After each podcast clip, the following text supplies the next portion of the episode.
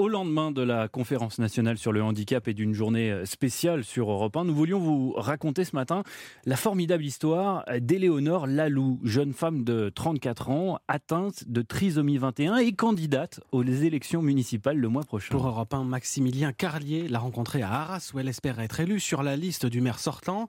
Ses idées, civisme, propreté, tout cela saupoudré d'un petit peu de rock'n'roll. Bonjour, C'est un appartement de 4 pièces, très coloré. Dans un coin, une partition de musique, sur les murs des posters des Rolling Stones et du groupe Blur. Je suis une très grande fan de rock.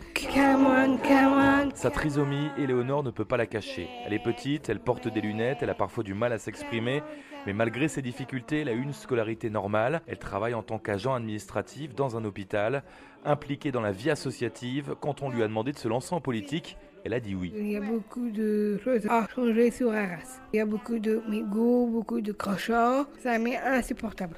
Et surtout l'inclusion. Pourquoi c'est important? Parce que j'aimerais que les jeunes qui ont une trisomie 21 puissent vivre comme nous. On est avant tout des êtres humains. Celui qui l'a remarqué, c'est Frédéric Le Turc, maire sortant d'Arras. Ce qui lui a plu, sa spontanéité, sa franchise. Elle fait des propositions concrètes. Je ne vais pas la porter au plus haut pour que ça soit, je dirais, un faire-valoir. Éléonore sera une élue extraordinaire, mais pleinement et entièrement une élue comme les autres. Et si cela devait arriver, Éléonore deviendrait la première personne atteinte de trisomie adoubée par le suffrage universel en France. Arras, Maximilien Carlier, Europe 1.